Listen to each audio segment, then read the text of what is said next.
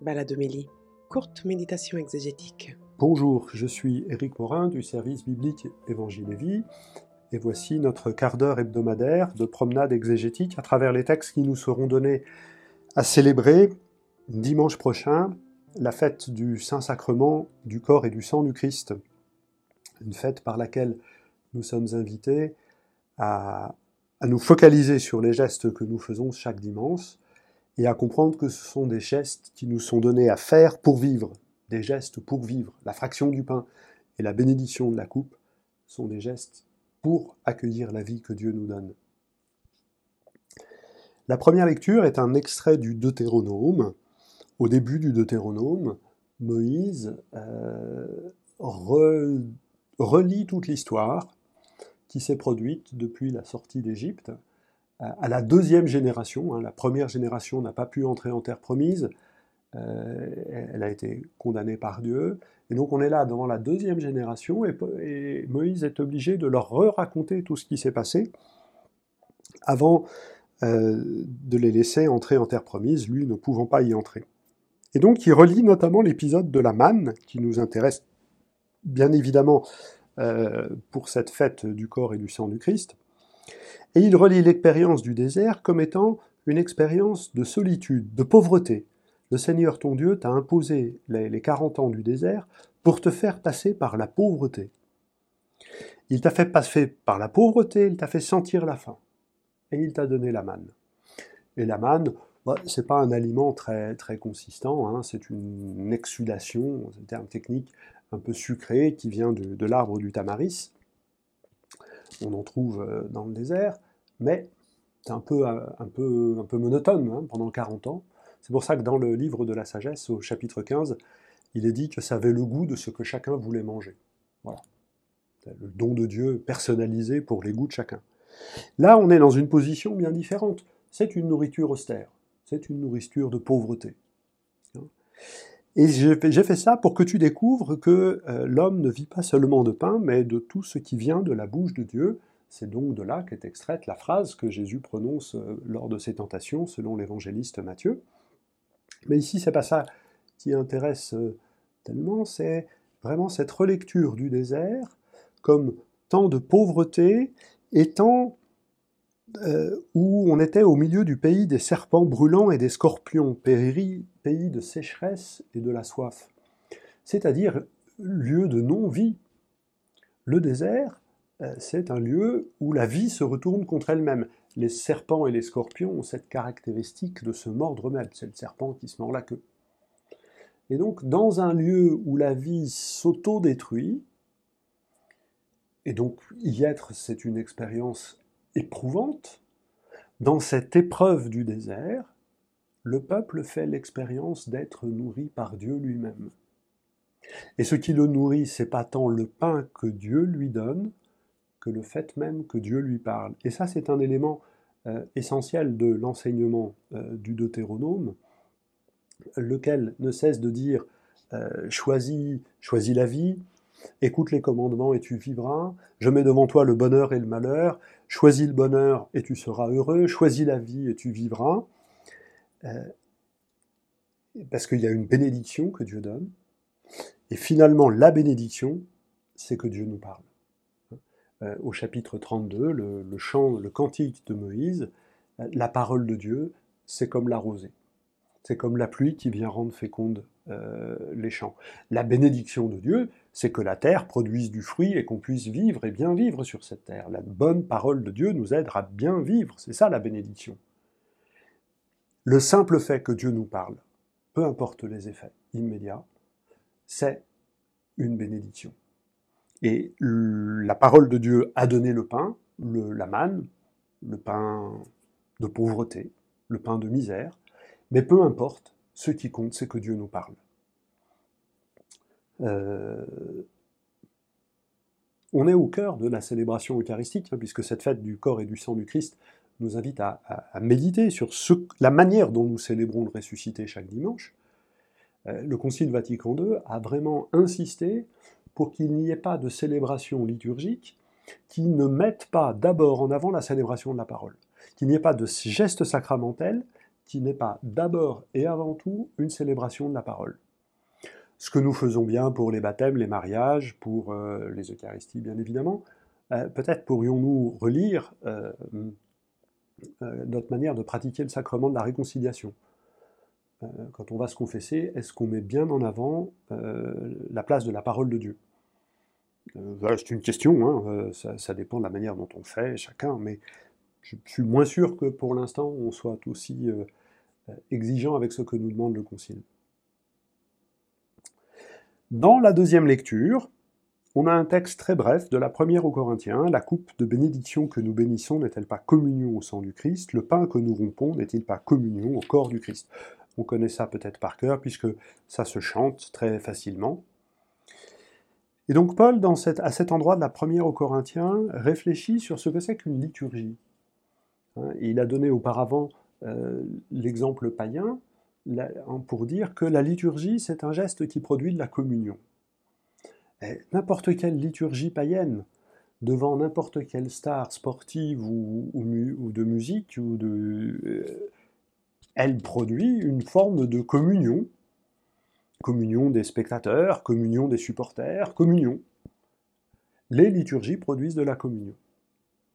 Et nous, quand nous vivons la fraction du pain et la bénédiction de la coupe, nous sommes mis en communion avec Dieu lui-même. Alors, la comparaison que Paul fait entre les gestes de liturgie païenne et notre fraction du pain et bénédiction de la coupe, c'est justement pour nous dire, attention, puisque ça vous met en communion avec Dieu, vous ne pouvez pas pratiquer les autres. Vous ne pouvez pas euh, provoquer Dieu en, euh, offrant, en rentrant dans d'autres modalités de communion. Donc il y a une exigence.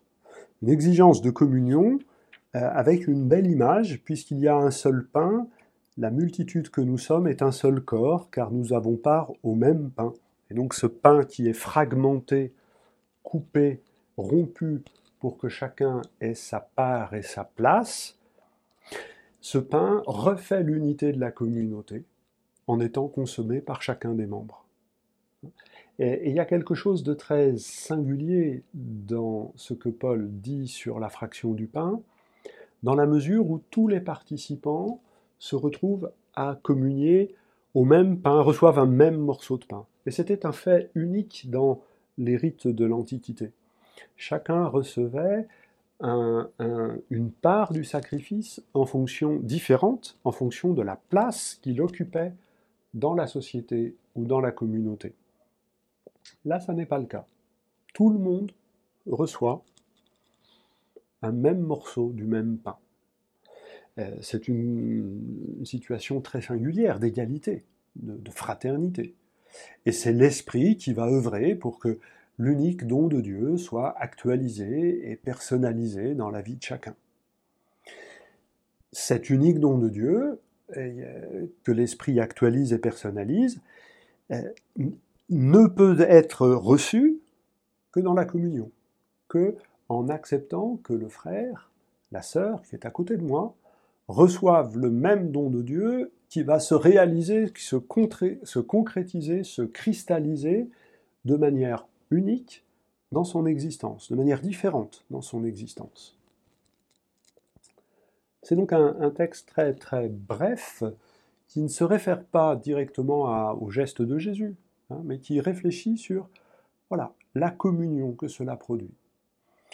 Euh, la fraction du pain, la bénédiction de la coupe, notre célébration eucharistique, nous transforme parce qu'elle nous établit dans une unité, dans une communion. Et si nous n'acceptons pas la communion, alors nous ne sommes pas transformés. La transformation de chacun d'entre nous par la communion au corps et au sang du Christ on pourrait dire plutôt que la transformation, la transfiguration, c'est-à-dire permettre à la puissance du ressuscité de commencer à se déployer dans nos vies pour, nous élever, pour nous relever, pour nous consoler. Ça ne se fait que dans la communion, en acceptant que le don qui est fait à l'autre euh, soit le même don qui m'est fait, même s'il se réalise différemment. L'évangile que nous proclamons pour cette fête du corps et du sang du Christ, c'est dans l'évangile de Jean, les affirmations de Jésus, qui dit Je suis le pain vivant descendu du ciel, qui mange ma chair et boit mon sang à la vie éternelle. Et là, on insiste davantage euh, sur l'idée d'avoir la vie. La, nourriture, c'est pour vivre. On a reçu par notre baptême et notre confirmation la vie même de Dieu euh, par l'Eucharistie, l'Eucharistie dominicale, pour certains l'Eucharistie euh, quotidienne. Par l'Eucharistie, cette vie que nous avons reçue est nourrie, tout simplement. D'où la nécessité qu'affirme Jésus, celui qui mange ma chair et boit mon sang à la vie éternelle. Et il y a même une promesse qui nous est faite. Et moi, je le ressusciterai au dernier jour. Jésus reçoit comme une mission ceux qui s'approchent de lui, il les reçoit comme un don du Père qu'il doit ressusciter au dernier jour. Quand nous nous approchons de l'autel pour communier, nous nous approchons de Jésus lui-même, il nous reçoit comme un cadeau de son Père, ce que le Père m'a donné, dit-il en parlant de nous, et il a pour mission de nous ressusciter. Et il donne sa chair et son sang, il se donne lui-même, pour nourrir dès à présent en nous cette vie éternelle.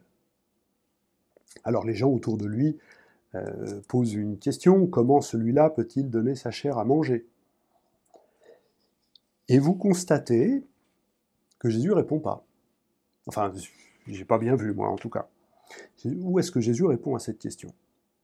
Il invite à faire l'expérience. Il venez communier. Venez communier et vous verrez, et vous éprouverez. Hein, on retrouve le venez et voyez du chapitre 1. Hein, les, deux disciples de Jean-Baptiste, à qui Jean-Baptiste a désigné Jésus comme l'agneau de Dieu, euh, où demeures-tu? Venez et voyez. Eh bien, pour l'Eucharistie, c'est la même chose. Venez, venez, communiez, et vous verrez la force de cette communion. Il ne s'agit pas de regarder de l'extérieur, et puis quand on aura vu tout bien, tout jaugé, tout jugé, on se décidera ou pas. Non, venez. Euh, c'est l'expérience même de la présence de Dieu qui nous la fera reconnaître, bien évidemment. Et cette expérience de la présence de Dieu, Jésus choisit de nous la faire vivre en se donnant sous les espèces du pain et du vin. Et donc c'est en acceptant ce pain et ce vin que nous reconnaîtrons. On peut penser aux disciples d'Emmaüs. Ils reconnaissent Jésus à la fraction du pain. Euh, c'est un, un moment important. C'est en participant à l'Eucharistie que nous croirons en la présence du Christ dans l'Eucharistie. Et parce que la présence du Christ sous l'espèce du pain et du vin est une provocation, au sens noble du terme. Provocare, appelé devant. Et c'est exactement ce qui se passe. Il est sur l'autel, il nous provoque, il nous appelle à venir devant et nous nous approchons de l'autel. Et chacun d'entre nous, nous professons notre foi, le corps du Christ, et nous disons Amen. Et c'est dans cet acte de foi que nous pouvons reconnaître sa présence. Reconnaissant sa présence, nous pouvons reconnaître sa résurrection. Reconnaissant sa résurrection, nous pouvons reconnaître que Dieu est un Père qui a relevé son Fils d'entre les morts, et que ici ce Père est le Créateur qui a donné la vie à toute chose pour que nous soyons unis à son Fils. Euh, cette, cette finale du, du, discours sur le pain de vie dans l'évangile de Jean au chapitre 6 nous invite vraiment à faire de la foi en Jésus euh, présent dans les espèces eucharistiques comme étant le point de départ de notre foi. Ce n'est pas, pas la dernière chose que l'on croit. Non, non, c'est le cœur de ce qu'on croit. C'est ce qui nous fait entrer dans la plénitude de la foi. Me semble-t-il, il y a une démarche euh, importante. Voilà, je vous souhaite une belle célébration du corps et du sang du Christ. En général, ce sont des célébrations joyeuses, soignées, avec force de rassemblement, peut-être de procession, de temps d'adoration. Que la présence de Jésus sous les espèces du pain et du vin nous soit douce à chacun. À bientôt, à la semaine prochaine.